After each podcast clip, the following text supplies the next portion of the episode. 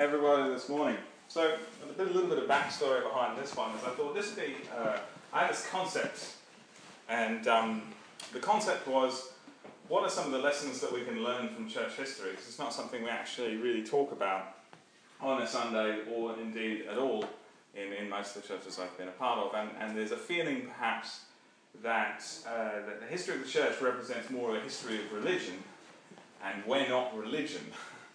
um, that, uh, that you know, religion is something bad and terrible, and we're not that, we're just followers of Jesus. And, and, and I've heard that said uh, quite a lot, and, and I understand the heart behind that very much so, simply to say, you know, this isn't your parents' church, or this isn't your grandparents' church, or something like that. This is something new and fresh and different and interesting.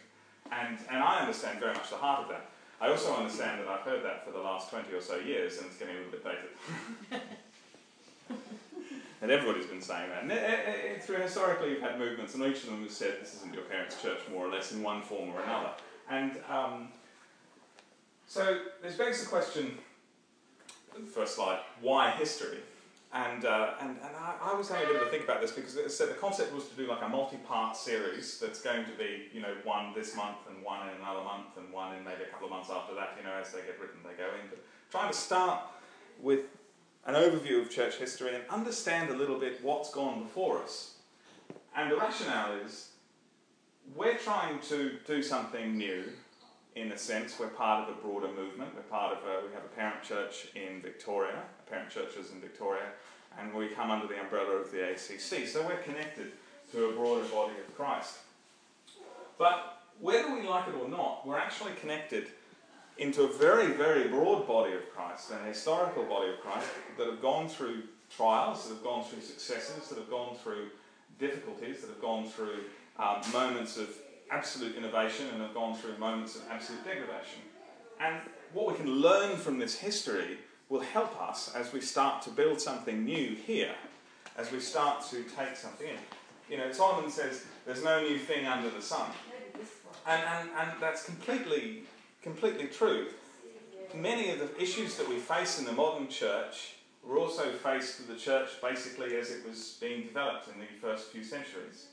Many of the trials and tribulations we see in history came out of arguments in the first little bit of the Christian experience. And many of the things we face today bear striking similarity to things that we faced earlier on in the day. So there's a lot to be learned from history, and there's a lot to be learned from church history in particular. Um, so that, that's, that's sort of the rationale behind it. I, I, I, thought two weeks ago when I thought and I was informed I'd have I'd have two weeks to sort of come up with the first part. I'm thinking, yeah, no problems. And now I'm starting to panic because it's actually quite ambitious. Um, a brief history of the church, a two or three or four part series. You know, you can't possibly do it justice in a short amount of time. But what I, what I hope to do is just pull out some highlights, pull out some points, maybe just expand the mind a little bit on a few bits and pieces and, and try and see what we can learn collectively from, I guess, the successes of the past, the mistakes of the past, the things that people wrote. So um, we're going to go to, I think, the next slide. I quite like. I love this one. This was actually the introduction of uh, this book by Julio Gonzalez, The Story of Christianity. And I've just, if you read his blurb, it's quite funny. The author of the highly praised three-volume History of Christian Thought received his MA at Yale and was the youngest person to be awarded a PhD in historical theology at Yale. So this guy's sort of got his stuff together. But I love this thought when I was when I was having a bit of a read through. You know, like it or not, we are heirs of this host of diverse and even contradictory witnesses. Talking about church history, even history of, of, of the gospel itself. Some of their actions we might find revolting, and others inspiring, but all of them form a part of our history. All of them, those whom we admire as well as those whom we despise, brought us to where we are now. So we think of ourselves disconnected from the broader body of Christ and broader history, but whether we like it or not, many of the fundamentals were shaped by the history of the church, the things that we believe and have in common perhaps with other denominations, you know, obviously there are differences, but the things that we believe at the centrality of core rely upon a body of history that exists and has gone before. And so by understanding that, we start to understand more of who we are, more of what we espouse, and the reasons why we did it. Sometimes very simple concepts in, in, in Christianity, or very simple God's concepts, um, underwent hundreds of years of, of challenge and uh, much ink was spilled, sometimes much blood was spilled, sometimes much uh, division happened over very, very small differences and things along those lines. And we realize when we celebrate these things or when we partake in these things, when we recite a creed or something like that, all of the history that goes behind getting to that point and why it's actually there. And we start to see sometimes the intention behind these things was really, really, really good, and then later it turned into something else completely different.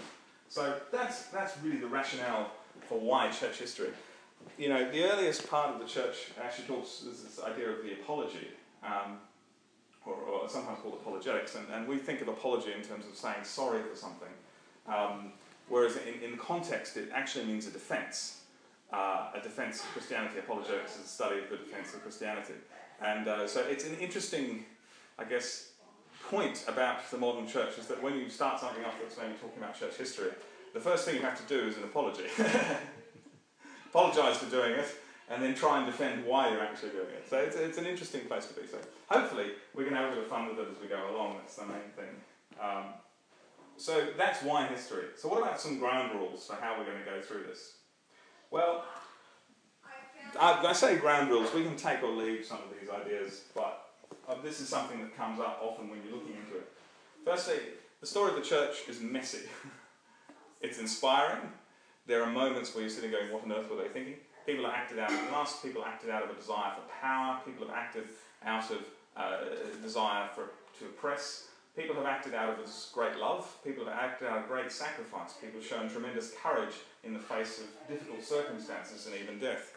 And so we have this picture that's, you know, not always pleasant, not always inspiring, but it is something we can learn from in the process. And so we have to approach this warts and all. You know, we're going to look at this warts and all. Um, the second point, and this is more of a point of study, so it might be a little bit challenging, is generally when you look at history, you sometimes have to set aside your own moral judgments on the situation. And uh, I know it's quite different. We see things differently to the way that things were seen back then. And so you can't always look into a situation the same way that we look into it, right, with the same kind of value judgment. So not to say that wrongs are wrong, but you have to understand sometimes there's a different heart or there's a different aspect behind what was done and um, in the past, and, and, and it's very difficult to sort of see ourselves in that context. Uh, a good example is often we hear, you know, in the Gospels about, we read in the Bible about slavery, um, and we read, we read in the early church about the issues that they struggled with slavery. Now, for us, slavery is abhorrent. Um, for the early church, slavery was uh, uh, also not great because everyone was created equal for God. But they lived in an environment in which slavery was a normal part of the Roman existence at that time. And I love, I love, I read, I remember reading this, this, uh, this article once where it talks about, um, you know, you had this really interesting situation. You didn't realize just how revolutionary Christianity was until you consider something like slavery, in which you might have a household uh, of Christians that included slaves, and very often it was the slaves uh, who would talk amongst themselves, and, and it was interesting how often introductions to Christianity floated up in, in Roman society from travellers, from traders, from people maybe at the lower strata, slaves, to people at the higher strata of Roman society. And so you'd have a situation where during the week you would have uh, the relationship of a master of a slave, that on a Sunday, all of a sudden they found themselves sitting in the same church as equals before God, and then back to the relationship beforehand. Now they had to preserve that in order to keep the order of the time and, and through the work of uh, prominent people in the church, like William Wilberforce, we found you know slavery was eventually abolished in the UK and, and then further spread uh, around the world. Now, so you had that sort of situation in which Christianity was uh, maybe on one hand could be tolerant of something, on the other hand it was highly subversive um, because in reality this was a situation. Um, I also think of, of uh, the approach of the, the role of women in, say, Roman society, which there was very um, very much second class citizens. Uh, whereas in Christian circles, they were given an opportunity to learn, they were taught, they were encouraged. There were many early church leaders who were female, etc.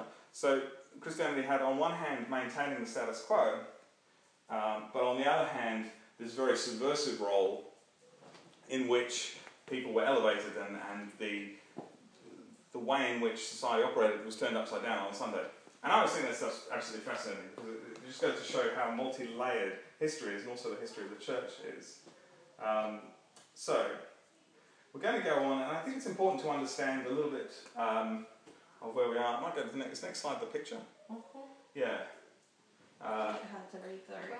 yeah. I'm, I'm, remind, I'm, I'm, reminded of a statement made by an American general when they were going into Iraq. They had a chart of all of the different factions, and uh, it was Iraq or Afghanistan, one of the two, all the different factions and tribes and push influences and pull influences and things like that. And it's a massive PowerPoint thing that spreads over several pages. And the general sat there and going, well, it's like, well, if we ever manage to understand what the chart's about, we might have a chance, a chance at winning the war. and when I first saw this chart of sort of denominations and actually sort of sidelines and heresies things like that, uh, I got to a I got to a similar sort of place. It's like, well, if we ever really understand the chart, um, we're going to uh, we're going to have a much better chance of it. But just um, it's just really to illustrate that well, things are complicated, um, and and sort of some of the major waypoints between early Christianity up here and us, which is uh, got cut off at the bottom. We're sort of roughly. No, it's fixed. Oh no, it's fixed. Where are we? I can't even read I it. Oh, that- we're, we're here. We're here. That's So- good. Pentecostalism. so down Methodism, Salvation Army, Pentecostalism. Yeah. Um, I think that's right. Yes. Very good. Wow. So, so uh, but you can see that even though we're in this kind of tree, it doesn't take that far to go back, and we end up sort of back at the start. And we're going to have a little look at uh, really. Okay, so if you see this chart, this big chart. We're going to look at this tiny little bit up in the corner here, really. So that's what we're going to get to today. Hopefully, it's good fun. And um, so we, we had this sort of the early church, and um, and you know from the time of the, the apostles. So if you if you read, um, my suggestion would be if you want to get a good history of the early church, of course, read Acts. If you want to sort of read this continuous thought, read Luke and Acts because they're written by the same author. So just sort of read them as continuous thought, and you'll, uh, you'll sort of get an idea of the early church. I'm actually not going to focus on very much the Church of Acts because that's something that's spoken about quite extensively. It's uh, actually more interested in what happened afterwards. And what you had in the church at that time broadly were um, the shift that happened in Christianity from being a Jewish sect, as in, you know, the thought, the thought that it was just a, a subsect of Judaism. And, and this, from the Roman perspective, and they didn't really have a problem with this because Ju- Judaism had sects, they had different uh, groups. You had um, the Pharisaical tradition, which of course we, we hear referenced in the Gospels quite a bit. And it's interesting as a Christian because you tend to, um, tend to be taught a certain thing about uh, the Pharisees because Jesus was always butting heads about them. And it's interesting when you see a different, different sort of approach about it. It's like Jesus was butting heads with them because uh, actually we think of the Pharisees as being quite um, sort of the wealthy class of Judaism, those within power. They're actually more uh, the thinkers in Judaism and, and they had power because of their thought. The Sadducees were more of the power base and the Essenes were sort of more out in the wilderness type, trying to, um, I guess, eschew the material world. Um, but um, in effect, I guess modern Judaism has more of its roots in, the Pharisaical tradition than in the other sects. But Christianity just was seen for a long time as, as, a, as a Jewish sect, while it remained within the confines of, of the Jewish world. Um, but we see the transition, you know, Peter uh, and, and others, all of a sudden Christianity starts to spread to the non-Jewish world, the Gentile world, and there's very much an explosion that happens um, in the non-Jewish world. And I talk about some of the reasons why this happened. I mean, you had, uh, even though there were very violent times, you had a certain amount of peace because of the Roman Empire. You had uh, ways, trading ways that were well guarded, and so people were able to travel. People were mobile, and where people were mobile, ideas were mobile. You also had um, an interest from really two, two groups that seemed to meet. The first was Jews that were open to uh, what we call Hellenic influences, which were Jews that were open to sort of Greek thought. And so they, they not so much not so much the Pharisaical things, but they were open to the, the, the Greek philosophers and, and could see some parallels between what certain Greek thought had contributed and, and what uh, and what Judaism held. And he also had a collection of, of Greeks that uh, were not necessarily interested in the, the Roman state religion of, of paganism, which was just simply, in a nutshell, the Roman idea was that right, there's lots of gods, we're going and taking over things, so every time we find a new god, we kind of just add it into the pantheon in one form or another. And, you know, it's easy to bring it. And then at the time of Christ, of course, you had uh, uh, Julius Caesar. I learned recently, sort of embarrassingly, Julius Caesar, um, who, who was venerated as a god, and then uh, Augustus Caesar, who, who, who was, who, you know, was, was at the time venerated Julius as a, as a god, and and and so on. This cult of emperor worship that came along that becomes important a little bit later on.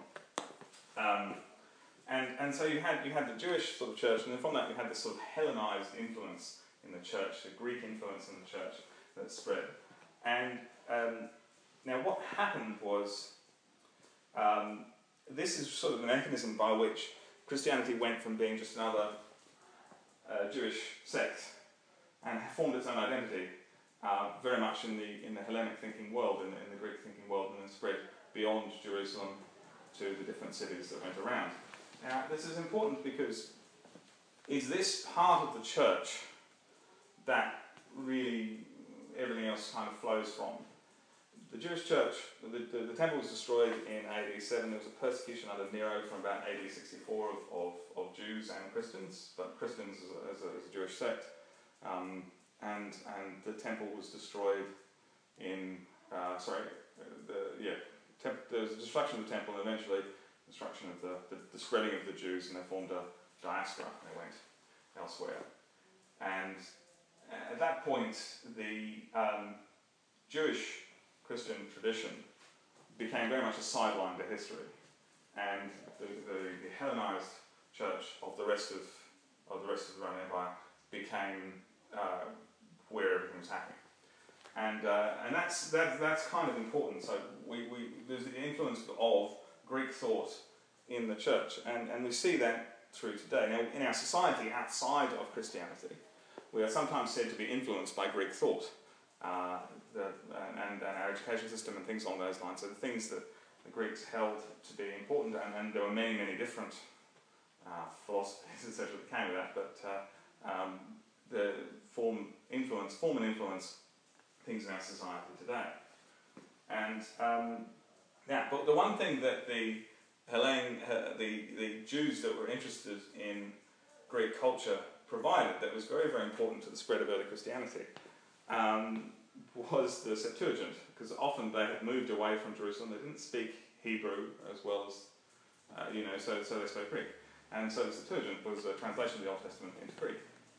And so when the early Christian missionaries were moving around, and you read in Paul when he's, he's coming to places like Rome, and there already exists a church there. So we think of him and his missionary efforts were going to places, but often when he'd turn up, there was already something happening there. So people were mobile, and there were the early churches were forming left, right, and centre, and they were aided by uh, a Greek Old Testament and also by uh, writings and letters of Gospels that were distributed in Greek in various forms, and it provided a mobile source of source of reference to them all.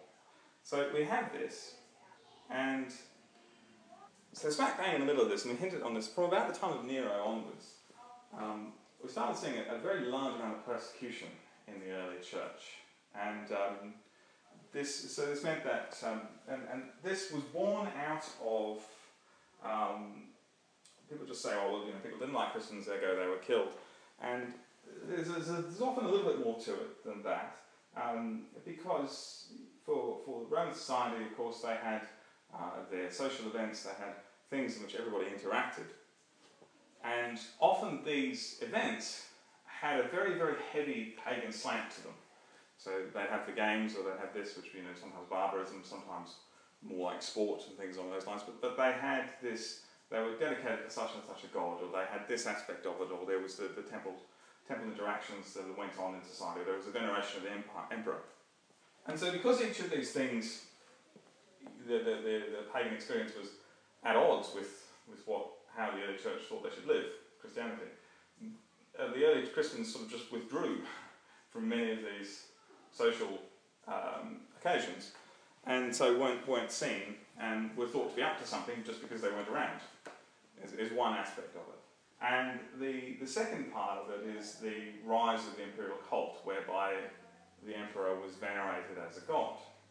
And this presented a, um, a, a tricky thing for Christians, and it presented a tricky thing to some extent for the em- emperor. And sort of a bit of to and fro as to what should be done with them. Should be persecuting Christians holus bolus, or um, you know, should there be slightly more interesting legal precedents then?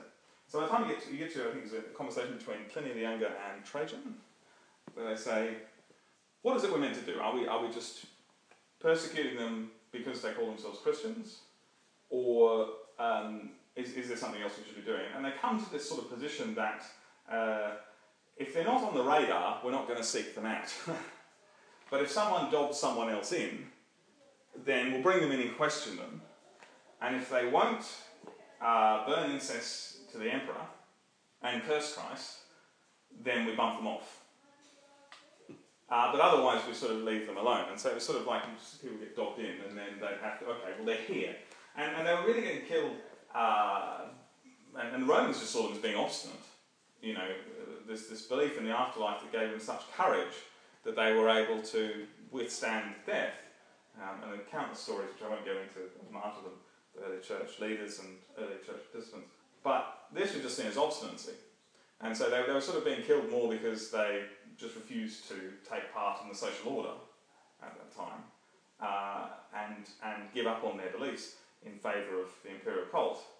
And, and then this, this, this became sort of the rationale behind it. Didn't change the horrific nature of it and didn't change the problems that it caused within the church because you had people who, uh, you have stories of the early martyrs who um, you know, stood their ground even unto death. And, and then you have, at the same time, this great question what do you do with people that have recanted?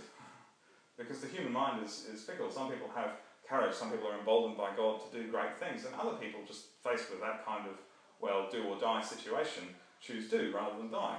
And that's just part of the human experience. You can't gloss over it and say there was absolute perfection in the way in which people interacted.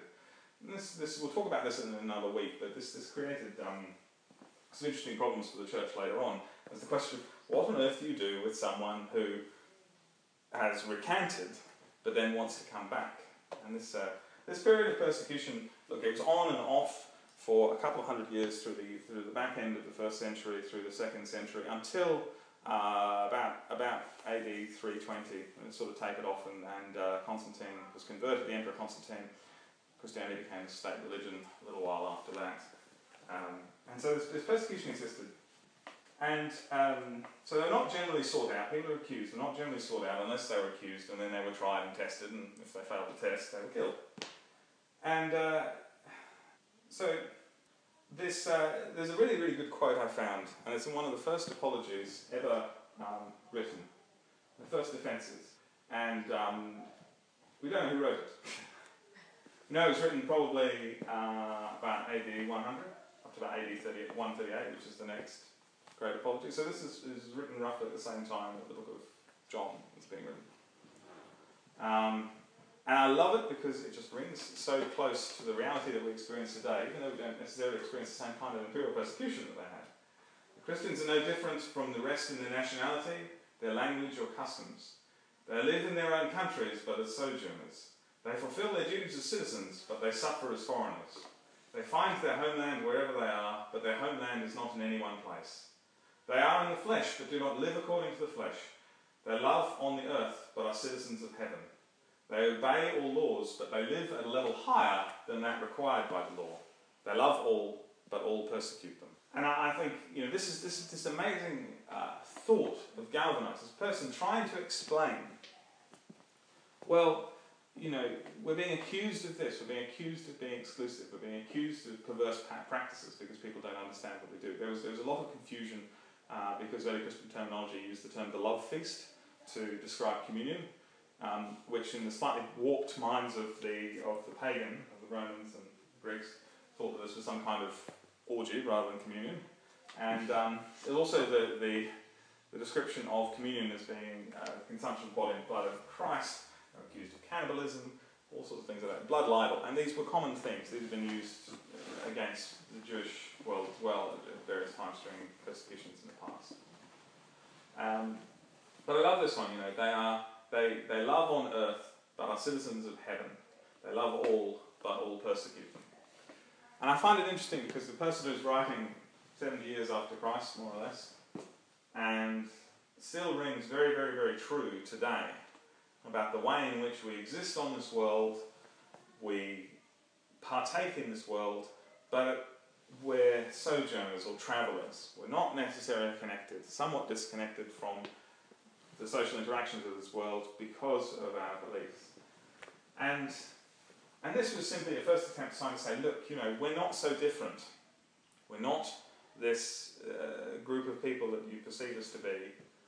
We exist in the same realm that you do. We just follow a different set of beliefs. And this was the first, um, first sort of attempt. And there were different attempts at apology, at trying to reconcile, trying to explain to uh, our critics, or trying to explain to Rome, or trying to explain, you know, try and correct things that were wrong in, the, in what people were saying about the early church, and also trying to find some common ground so that they could get on, especially during the times of, of pronounced persecution, uh, of which there were some where it was definitely worse than in other times. Other times the church was more or less ignored. Um, so that, that was that was that was into Diogenes. Diogenes. Yeah, you can see it on the screen. I can't. and so, in response to this, in trying to understand yeah, uh, uh, sorry, this is very heavy going. Everybody's looking very, very serious. Don't worry, there is a point. Kettle in the background. Yeah.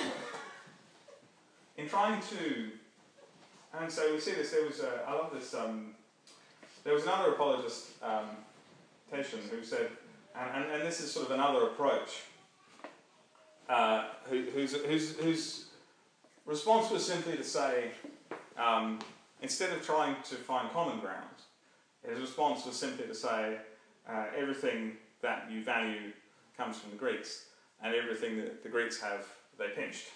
Um, from various other cultures, you know, and, and it talks about uh, various things in architecture, philosophy, mathematics, all of these things like that. And if, if, if morality is, is, is the, the, something the Greeks had, well, Moses was writing many, many hundreds of years before the Greeks, so therefore nicked it from, from Judaism. Um, I don't know that this was possibly the most successful approach to defending the church was to simply to say, you know, everything that you hold dear and elevate in your world, you pinched from someone else. Um, and especially because a lot of the early church had a Hellenic influence, had a Greek influence, and so you know this, this was one approach. But uh, probably the, the earliest, well, one of the earliest known apologists was a chap called Justin Martyr. Um, well, he's called Justin. Martyr was added because, well, martyred. But, um, and, and he wrote sort of very, very early apologies to address the accusations made against the church at that time, like a little bit after that one, so 100, 120, 138, something along those lines. Uh, he, he, died sort of later on, so it's very, but a very early apology, a very interesting. Uh, it's, it's like often, often sort of seen as the first defender of the church in many, in many respects. Um, he didn't get everything right. None of these people ever get everything right as we'd see it today. You have this duality of incredible thought mixed with often sometimes going way off on the wrong track that happens in it not only happens in the early church, it happened later on in the Reformation, it happened all over the time. You have this, this, this duality of people, you know, Martin Luther, who's able to make these amazing statements, these things that resonate true today, and yet the other time you read some of the things he wrote uh, uh, you know, offensively. I think there's even a website you can go to where you can get sort of an you know offensive comment of the day from Martin Luther, or, or, or you know from something like that, you know from his collected writings. Um, and so you have this incredible, incredible mix of good and bad that represents very much the human condition. Uh, this incredible mix of, of just fantastic thought, and how on earth could they say that? Um, that we, that we don't necessarily understand. And, and that, that resonates throughout history. It's something we just have to live with, but we also learn from in the process. So Justin Martyr, I got some things, and he was very interesting because instead of simply saying, you know, look, we're all right. I mean, he did say that. we're not all of this bad libel stuff that you're talking about, all these practices. you're just you just getting wrong into the sea.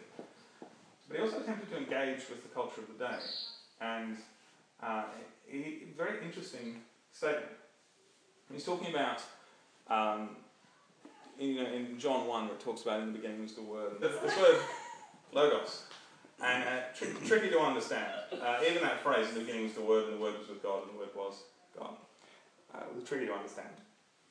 But Justin sort of tried to say into the Greek speaking, look, you are familiar with this concept, logos. You know, in your world it means word, but it also means like reason. Um, another thing I've heard is sort of like divine action. It's like a verb, you know, a doing word, but a, a divine doing word, word or reason. And uh, your philosophers spoke of the logos, and they understood it in part. They had a partial revelation of reason.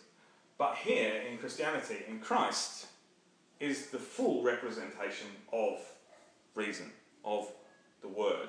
Is this, this idea that you kind of had an inkling about for a few hundred years, you know, this Christianity, this Christ, is the Logos, the fulfillment of that, that which you've been looking for.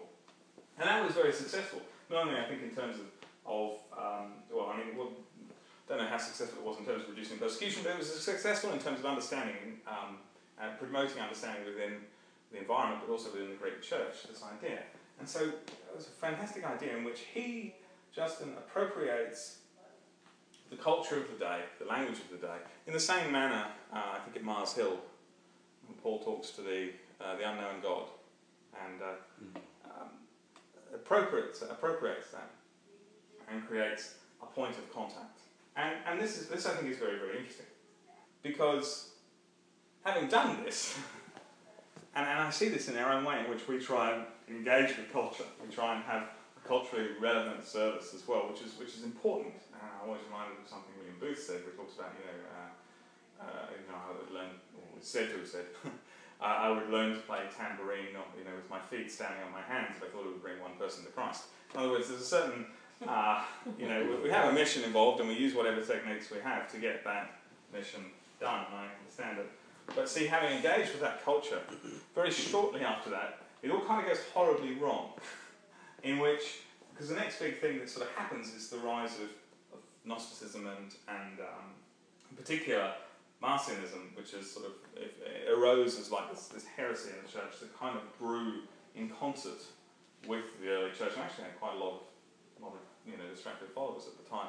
And, and now, Gnosticism covers a huge range of beliefs as a title, including non-Christian ones as well as Christian ones. But um, and so I can't really attempt to do justice to them. But, but, but one overriding theme is this borrowing from the Greek world that the material world was evil, that uh, ownership of things, that, that, you know everything in the material world was evil, and so there was there was a um, there was a deep desire to rid oneself of the material world, but also what it what it created for them was quite a problem in that well if the material world's evil, the world's evil, and God is very very good, then God cannot have created you know this God cannot have created the material world, and so there ends up being this like multiple levels and layers of, of, of of God and uh, interaction of those that create the world and those that don't, those that are good, and you know, it, it, it, it got very um, complicated.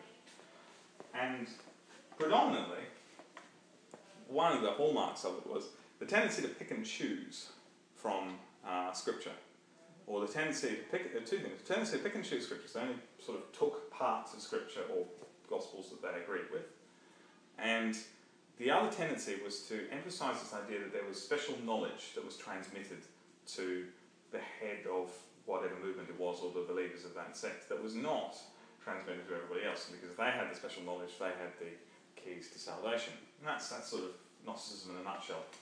Um, if anybody, anybody who knows anything about Gnosticism is listening, I apologise. Um, but I'm trying to get it in a short amount of time. Now, the reason, the reason this is of, of interest is because of the response of the early church and how it affects us nowadays. Um, because Gnosticism insisted that there was a special transmission of knowledge, that there were some people who were privy to it and others who weren't. The actual gnosis is knowledge. And um, so the church had to respond to this. Another thing that was very interesting, was you had like in Marcionism, the tendency to say, well, we're only going to take one of the Gospels. Uh, I think it was Luke's Gospel and Marcion sort of cut bits out he didn't really like, and then and based a lot of a lot of their a lot of their, their beliefs on that, and um, created a very you know convoluted system of beliefs, and, and was very damaging to the early church. And so, and I call this the dark side of cultural engagement in some respects. It's when the way in to a situation becomes the way you do. So when you replace the way with the way in, right? And so the early church was just experiencing the same thing as any church that's ever tried to set up a pub ministry, and then ended up with an entire church full of alcoholics who were not previously alcoholics. they just brought a whole lot to the party. And or it's the same as when people go and they think I'm going to go minister amongst a certain group of people, and the next thing you know, uh, they're starting to compromise on really their core, their core beliefs, the things that identify them, that set them apart. And, uh, and it's very difficult then to tell them from the people that they're engaging with. And I think that's, I think that's very interesting because it's like, it's obviously there's nothing new. And the church was experiencing it on quite a large scale in the early days. Um, but what it did do, and I think there's some very interesting, interesting outcomes from this. So, what, the, what was the response of the church? Well, this process accelerated, I think, well, my opinion, I read, it accelerated the uh, development of the New Testament canon of Scripture. So, the early church uh, leaders, there was some disparity in the canon of the New of the New Testament. So, some would use particular books, and then the, the modern canon that we have, I think, was, was, was in use by about the middle of the second century um, by some of the church leaders, and was sort of confirmed around about the end of the fourth century. and sort of tied it up, and there were various arguments beyond that, which books were in, which books were out, which writings were in. And you have to remember, Gnosticism, Marcionism, all of these things produced a huge amount of uh, material that they had to sift through, because of course what was happening was these people were saying, well, we have this sect, we have to have some legitimacy, and so they would write down their, their thoughts, and then they would be um, pseudegraphic, I think is the word. They would be, you know, hear this, the gospel of so and so. They pick an apostle that they wanted, and it would be the gospel of so and so, the you know the revelation of so and so, or something like that. They'd have these, you know, all of this. So whenever you hear on the news, it happens every now and again. Someone's found the gospel of this or the gospel of that, or the lost gospel of Judas. I think was the last one. It was often. It's often this is when this sort of stuff was happening. You know, we know we know about them, and we, know, we know that they exist. Even we don't have copies of them because they've been referred to in other things. So there's, nothing really new under the sun when these things are. But that's where that comes from. Mostly the Gnostic writings, mostly they're uh, excluded from the canon of Scripture for very good reasons, because um, they don't necessarily agree. So the, the response of the early church, even before the canon of Scripture was developed, was um, so one outcome was the inclusion of the four Gospels. Um, and you might say, well, well, that's, why is that? Why is that um, important? Well, I mean, I know inclusion of Gospels is important, but why? Why four? Why is that important? The early church was aware, as we are aware now, that when it comes to reading the Gospels, you read stuff and occasionally there's details that are different in the accounts. Um, and you see, going, well, surely it makes sense just to pick the one that you think is the best version, most representative, and we'll, we'll, we'll work with that one. And um, the early church decided, and I think this was quite forward in the scheme of things, is that the testament of the Gospels is not that every single minute detail, nut and bolt, is exactly the same. So, for example, the Sermon on the Mount, which is one of the greatest things, greatest sermons ever written, in my opinion. Sermon on the Mount, which you know uh, is, is, is in Matthew, and then which is similar but slightly different to the Sermon on the Plain, which is in Luke. And you're sort of sitting going, which one was the first one that Jesus preached? Was he on the mountain or was he on the plain?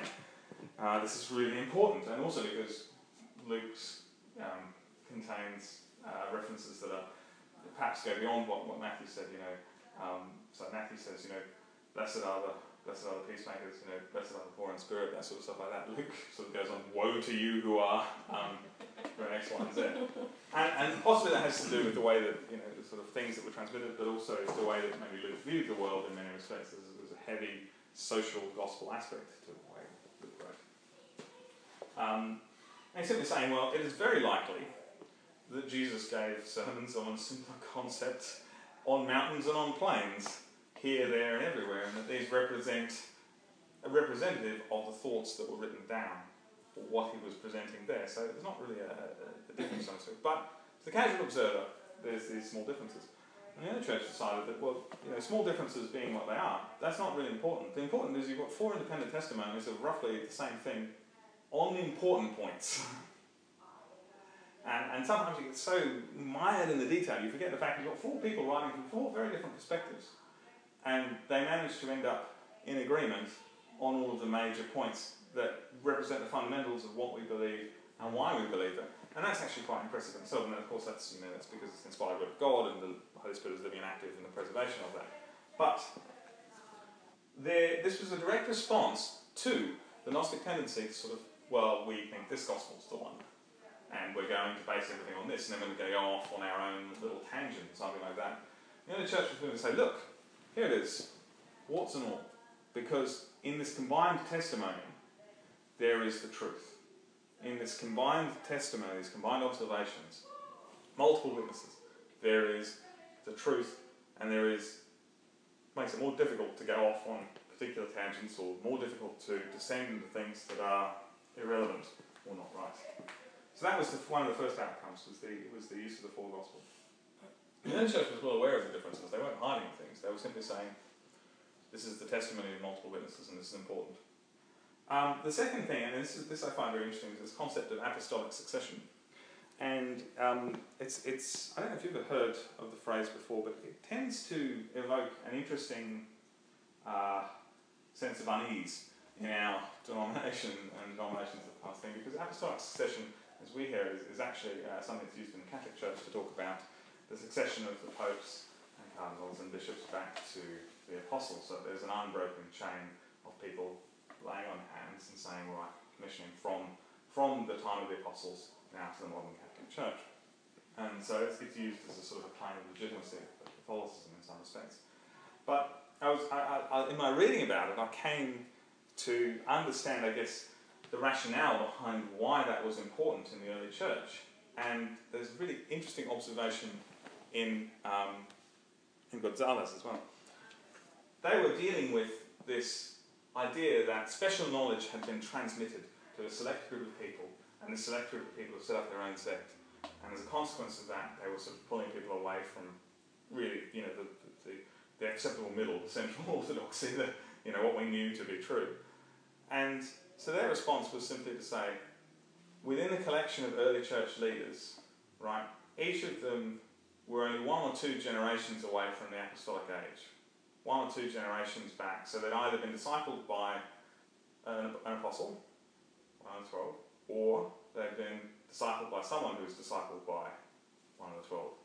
And what they said is that we this is this is our lineage. This is this concept of apostolic succession. And if Christ had had a special message that he just wanted to, some special knowledge, he would have transmitted it to the apostles in general, and they would have transmitted it to us. Yet here we all stand and say, no, you're wrong. And so it's sort of this, this idea that in the same way, multiple witnesses of the gospel, we have multiple witnesses to the fact that Christ's message was transmitted through this group of leaders. And I love the observation that this was actually very inclusive, not exclusive to say, ah, we're the right ones because we have this lineage that goes back X number of years. It's simply saying, you have to understand that here we stand as, test, as witnesses, only a few generations removed. And so when you say that there's some special revelation that's only been given to you, this isn't correct because we all knew this group or have known people who knew this group. The separation, the degrees of separation is very small. And it became a way of protecting the early church against the rise of, of heresies, the rise of agendas, the rise of people who thought they had a good idea or wanted to combine, uh, often wanted to combine the thoughts of other religions into Christianity because that's what the Romans did, syncretized everything, uh, bring it in, take it. And people thought, well, if we do that, we pick and choose with other religions, we do that with Christianity. And the way the church kind of protected itself was through this testimony of many witnesses, both in terms of the gospel and in terms of leadership. And so what, and, and it saddens me a little bit because now we see this as maybe something that's quite divisive in the church, this idea of apostolic succession, when in reality it was actually designed to create an environment in which the truth floated to the top rather than you know being swayed by every little thing that came along. So, so that, that was the second one. And the third one was the development of a creed, a, a sense of central thoughts about that, well, all right, we know that there's differences. We know that there's differences between us and other denominations. We know that there's differences between us and the world. But, but at our central core, we hold these things to be the same because it's important. Now, I'm not saying that creeds are universally accepted. In fact, they're not. Most of those splits that you saw in the previous uh, denominational chart have to do with arguments over very often very small words in creeds or in things along those lines. You know, there's many, many, many things that have been written. But the Apostles' Creed, or at least early versions of it, as it, as it, as it came to fruition, came as a statement, and the things that are contained within the Apostles' Creed in many ways spoke to things that Gnostics or Marcionists or others would not accept. And so it was a way of simply saying, okay, lines in the sand, this is where it sort of exists. So this threefold approach to defending the early church. And, uh, you know, this uh, I had to check because um, this is a, to my embarrassment because, you know, there's the Apostles' Creed, the Nicene Creed, I was trying to work out just to make sure which one, sort of within our denomination, which one is, is, is deemed, which, which one is deemed to be acceptable and which parts are deemed to be acceptable. Because as I said, there's, there's arguments between Eastern and Western Christianity, between different, different things about which parts they would now I believe this one's correct. I think even uh, Hillsong have a song called The Creed that pretty much takes these words for words. So, so we're on the right path. It just goes to show how, how, how, how tricky you have to be when you take on church history. It's like, okay, hang on a minute, let's just make sure we've got the right one. The Apostles' Creed, and, and uh, there are different formats of it, I think this is the most popular one. The Apostles' Creed, it says, I believe in God the Father Almighty, creator of heaven and earth. I believe in Jesus Christ, his only Son, our Lord who was conceived by the Holy Spirit and born of the Virgin Mary. And that born of the Virgin Mary is actually to emphasize the idea of that he was born on earth. So there's an early reference to the, the dual nature of the incarnation. He suffered under Pontius Pilate, was crucified, died, and was buried.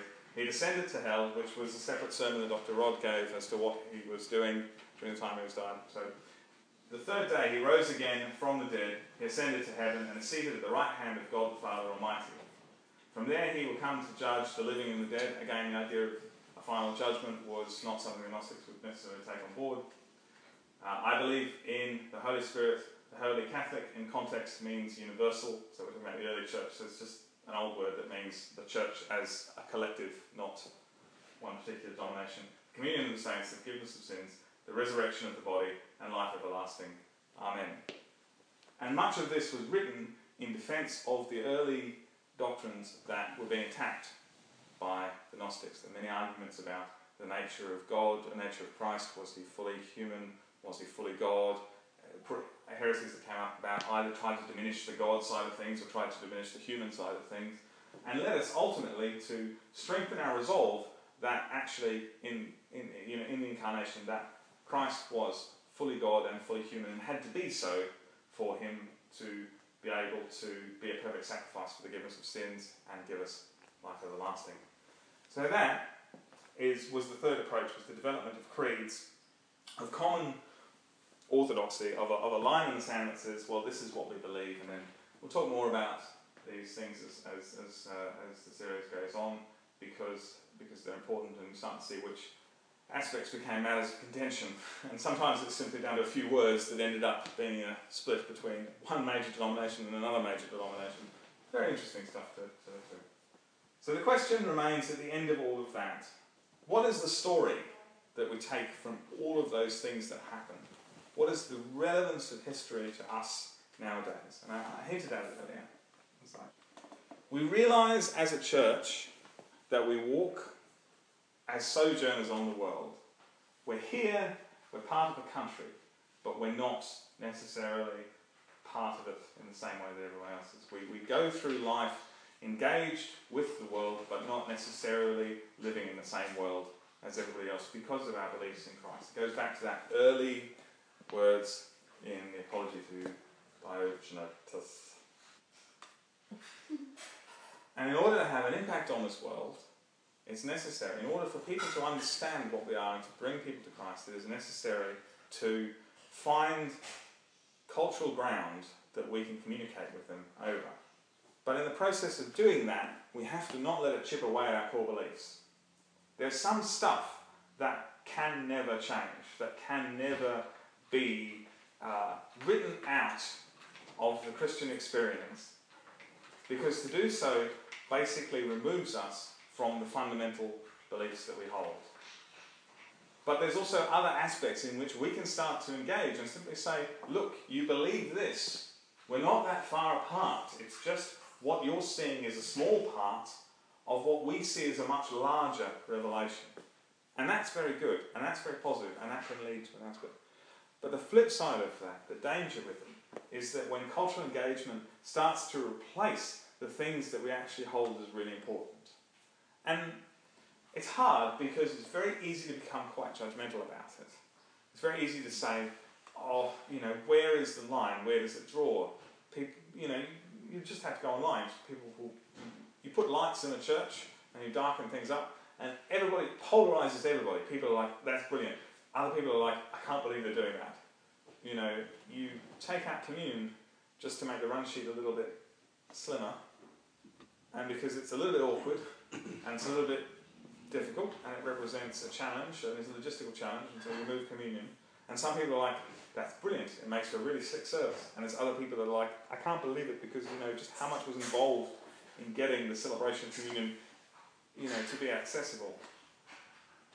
And it becomes something which we, we get very, very judgy and very catchy about. I'm not saying there are any correct answers. I know that there are things that we hold as a church to be really important, and the issue of communion is one of them uh, as a weekly experience. And I like to say, whatever we do, even if we don't have a full band one week, or even if we don't, you know, we don't necessarily even have a sermon one week, we just have a time of connection, that we'll still endeavour to have a time of communion in our, as part of our services because it's important because it's important to us and because we see it as historically important.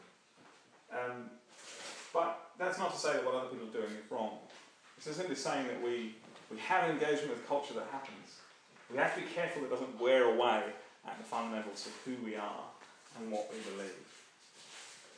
And, and one of the final things is that we look to Scripture.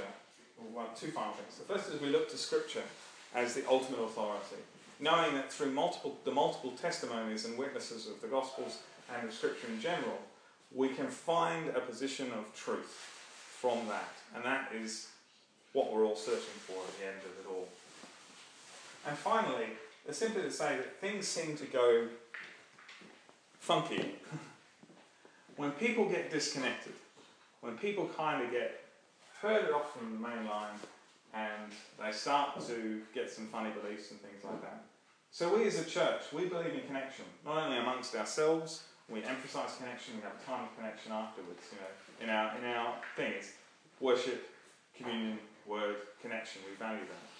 But it's not only just a connection amongst ourselves, it's also a connection to the broader body of Christ, in which we are connected to a movement, we are connected to um, an oversight church, we're connect, and they're connected to a collection of churches that goes worldwide through the ACC. So this connection allows us to maintain parity with other people who believe the same